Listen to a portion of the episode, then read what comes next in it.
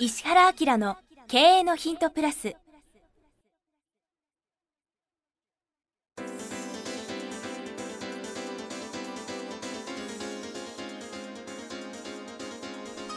ポッドキャスト石原明の経営のヒントプラスは勝てるビジネスモデルや売れる仕組みの作り方。経営者や起業家が持っておくべき能力とその磨き方。リーダーの育成や強い組織の作り方などについて経営コンサルタントの石原明がリスナーの皆様からのご質問に直接お答えする形でお伝えしていく番組です。企業を継続発展させるためのノウハウを提供する日本経営教育研究所がお届けいたします。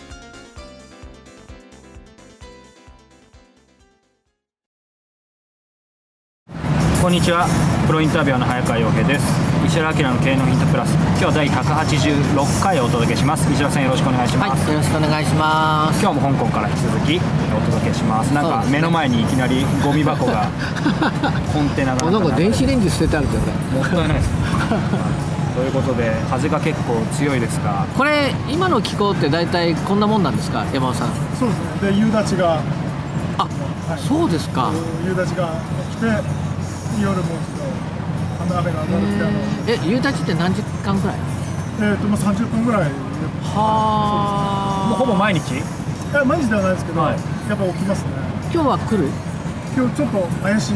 怖い感じがちょっとし怖いないけど、はね。い。じゃあとっととやりましょうか。はい、トントン進めましょう、はい。ということで186回。今回も事務職ですね。30代の方から。iPhone アプリからまた来てますね。はい。石原さん早川さんこんにちは。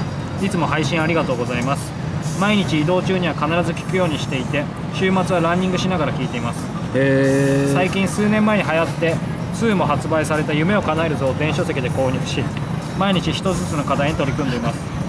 その中で会った人を笑わせるという課題がありました。もともとあまり冗談を言わないため笑わせようと考えれば考えるほど難しいダジャレや苦しい謎かけしか思いつきません明るい空気を作る人になるということだと思うのですが確かに真面目なタイプの僕は空気を重たくしているのではないかと感じます。なるほど。ここで質問ですがもともと明るいキャラではない人間が人を笑わせるためにまた明るい空気を作るためにはどのように考えるのが良いのでしょうか。先生ならきっと普通とは違った視点でキレのあるご回答をいただけると期待しています。よろしくお願いします。なるほど。真面目な彼ら。これは多分早川君の方が回答に向いてると思うんで。これは僕はシンプルですね。やっぱりなんだろう笑わせなきゃいけないとかああ。そういう意識だと別にお笑い芸人じゃないわけだから難しいと思います僕もともと真面目であんまり元気じゃない。いやでしょ？そうそうなんです。だからもう答えシンプルで別に笑わせるんじゃなくてひたすら相手の話を聞いてあげればいいと思うんです。でそれこそ今何やってるのかとかこれまで何してきたのかとか未来やってることとかうんあともっと言うと熱中してることとか楽しいことって聞いてあげたら人って自分の話聞いてほしいじゃないですか。うん。でもましてや楽しいこととか熱中してることを聞いてあげればポジティブな内容だったらなおさらその相手と楽しくなるからうん。そのゲラゲラ笑わせる笑わせるじゃないかもしれないけどん。その場は絶対明るくなるし相手が主導で主導で話してるからこっちは何もやってないけど場は明るくなるって僕は思いますけどね。いや早川君も最初はそのそういうことこういうこと考えたことあるの？どうしたらこう和むかとかどうしたら笑わせられるかとか思ったことあるの？憧れたことありますけどやろうとしたことはないです。なぜならできないからそれこそ僕はあ 明石家さんまじゃないいや意外にさ、はい。早川君は真面目でストイックなとこがあるから、人を笑わせるキャラじゃないもんね。そうなんですでそういうの憧れるんですけどだから結婚式とかであのうん。祝辞、それをとかもよく笑わせられる人いるじゃないですか。うん。それは絶対憧れるけどできないからもうど真ん中でいく。でも究極的な目的って別に笑わせることじゃなくてねその場に求められた何か、へえ面白い。でも早川君を見たらみんなさ話の上手な人って言うもんね。あでもそうですね。最近おかげさまで言われることは。ですよね。インタビュアーだし。ね。っていう風な感じだから。多分印象がそっち行っちゃうんだよね、話の上手な人イコール人を笑わせるとか和ませるみたいなことになっちゃうから。客観的に見ると、まあ、他の人はどうかなんですけど僕の例えば何かリアルであった人に言われるのは実は僕話聞いてるだけなんですよね。全く喋ってないから。外から見ると変わるんでしょうけど。なるほどなこれちなみにちょっとその教育的な観点から言うと、はい。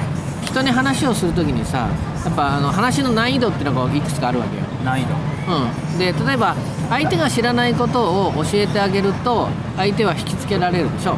そうですね。だから知識を教えるっていうのはまあその入り口としてはとても重要で例えば上司部下で部下を指導するときに部下が知らないことで即実行したら役に立つことなんかを教えることで慣れていくのが大事でねはい。でこれあの人前で喋るとか講師やるとかっていう時に自信ないですっていう人が多いんですね。でも自信つけさせるには何かっていうと相手が知らないことをなるべく整理して喋ってあげればその時点で相手ってすっごい喜ぶから、はい。わこれってなんだお山本さんこれは何でしょうか？ふ船の音？でも船のでした。単単純でしたね。ね、だからそういう意味では相手が知らないことをこっちがまとめて話してあげれば相手が聞いてくれるっていう体験ができるのでうん。これでちょっと落ち着くんですよ、なるほどね。うん、で落ち着いたら今度どうするかっていうと1対1の場合はなるべく会話をする方がいいですね、会話。うん、会話をすることで質問することで相手をより真剣にさせるっていうようなことができるんですね、うん、でセミナーなんかでもそうなんだけど聞いてる人たちに全体に質問すると相手は真剣さが増すんだよ。ねうんうん。当てられるかもしれないと思うかあら。うん、で本当にあの1人か2人当てちゃうと、はい。結構真剣なことが起きるんですよ。場がなんか変わりますよね。だから相手を教えてあの集中してもらうこととその上に真剣さをちゃんと相手に持たせるっていうのがあるんだね。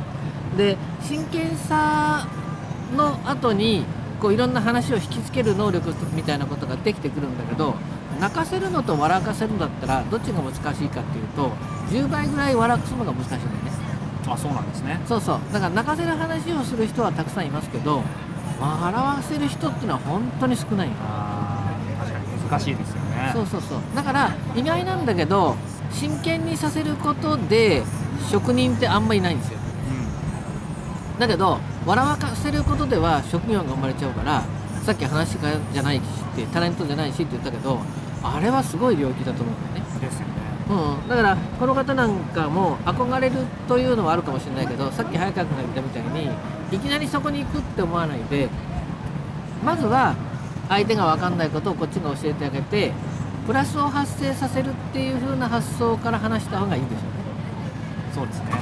なんか僕はそれこそ石原さんに比べたらもう100分の1ぐらいですけどでもなんか逆説的ですけどその笑わせるとか意識せずにうん。聞くスタンスでただ場を一つにするようななんかことができるようになるとある程度笑わせることもなんか最近はちょっとできるようになってきたなみたいな。そうだよね。え講演もするそうですね。少ないですがオファーがあれば自分からはやらないんですけど。講演する時ってどんな感じ？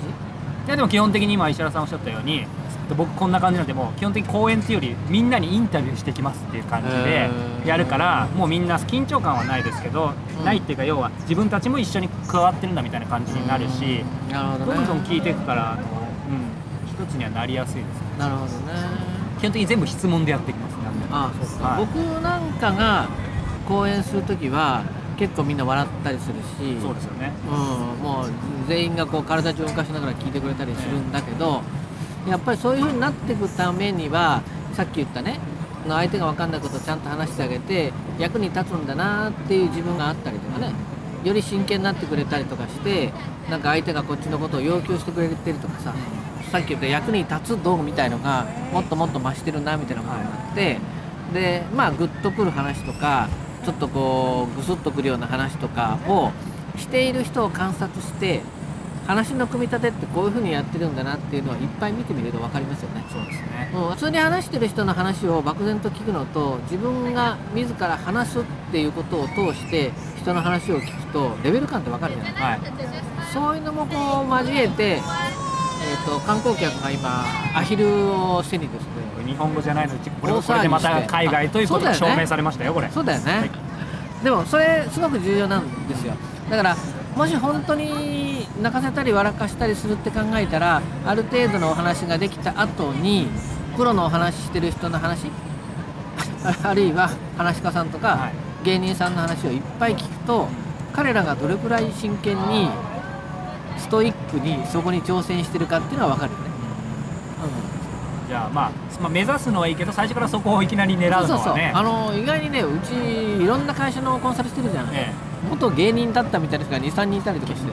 いや本当本当。えうん。なんで辞めちゃったのとか言ったら今テレビで活躍してる人たちの生のステージを袖で見ててもう別物って言ってこんなんだったら会社の経営するのが全然楽だっつって社長やってますっていう人がいて、そうなんですか。うん、だからあの真剣さで笑かすんだなっていうのを聞いたことがありますけどね。やっぱりそれこそねテレビで見る分にはなんかこんなんだったら俺でもできんじゃないかって思うけどとんでもないってことですね。あので結構僕さその話し家の人とかさお笑いのタレントの人の話聞いたんだけどテレビで一番怖いことって何だと思う？テレビで一番怖いこと、テレビで一番怖いこと？空気が止まることいや芸人さんがこれとてもできないっていう。えどういうことですか？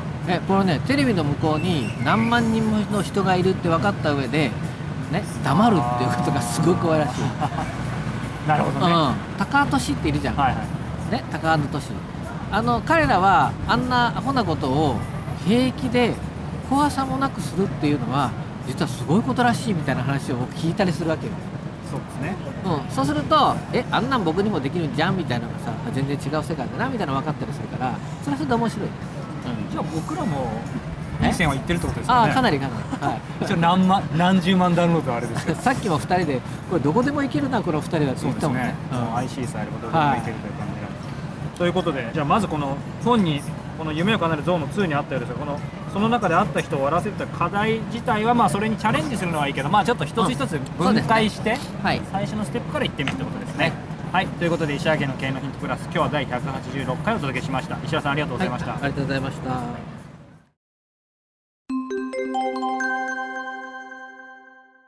さあ、えーここでえー番組からお知らせです。えーすでにご存知の方がも、えーいらっしゃると思いますが、えー石原家の経営のヒント、このプラスからですね、えー発展した、えーバージョンとして、えーこの度石原明の経営のヒントプレミアムというのがですね、はいえー誕生しました。はいこれはどんなコンテンツなんでしょうか？ポッドキャストとの違いとかも教えていただけると。、今の無料のポッドキャストは Q&A の形式で質問に対して僕がお答えしてますよね。で、まあ、ずっとこういうことをやっていきながら、まあ、あの、2年弱やってるでしょ？そうですねそうすると、その、読者の方から Q&A とっても面白いんですけど、先生が本来何考えているかみたいなことをまとめて聞きたいですっていうことを言われるようになったんですよ。で、それは、あ、確かにそういえば、あの、読者の方に、こういうことをもう基本的に知っといたからいいよねっていうようなことで、経営的なこととか、マーケティングみたいなこととか、あるいは人生をどういうふうにするかとか、自分が成長するかみたいな、そういうコンテンツで、ここすごく重要だから前にしといてくださいね、みたいなことをお話ししようと思って、有料版作ったんですね。なので、時間も40分ぐらい。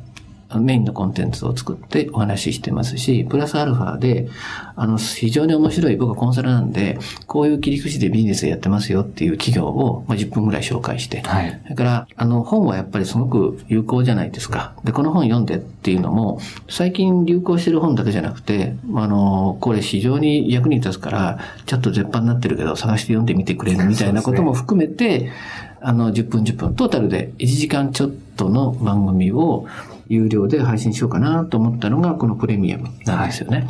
そうですね。このプレミアム、毎月1回発売しています。本当に、このメインテーマ、注目の企業ビジネスモデルトレンド紹介、そして今月の一冊ということでですね、え盛りだくさんなんですけども、あの、早川君と Q&A みたいな形で聞きやすくね、構成してもらってやりますから、無料版聞いてる人はすごく楽しく聞けると思いますね。はい。ぜひ、えー石原明 .com の方にですね、えーこのプレミアムのページありますので、えーご興味がある方はご覧になっていただければと思います。はい。これ倍速とかもついてそうなんです。るんですね。倍速もついてますし、えー年間購読をえーしていただいた方にはですね、このシークレットライブを、はい。はい、ご招待させていただきますので、そうですねはい。ぜひ皆さんお聞きいただければというふうに思います。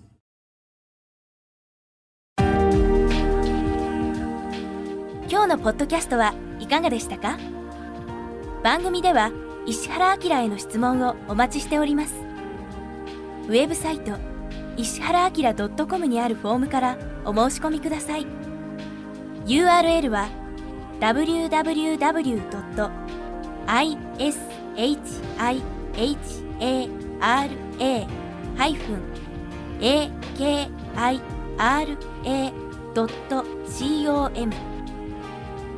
www.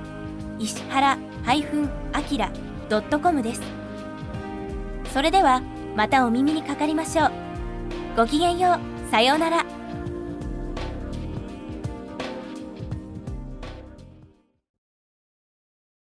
この番組は提供日本経営教育研究所プロデュースキクタス、早川洋平。制作協力、若菜はじめ。ナレーション、岩山千尋によりお送りいたしました。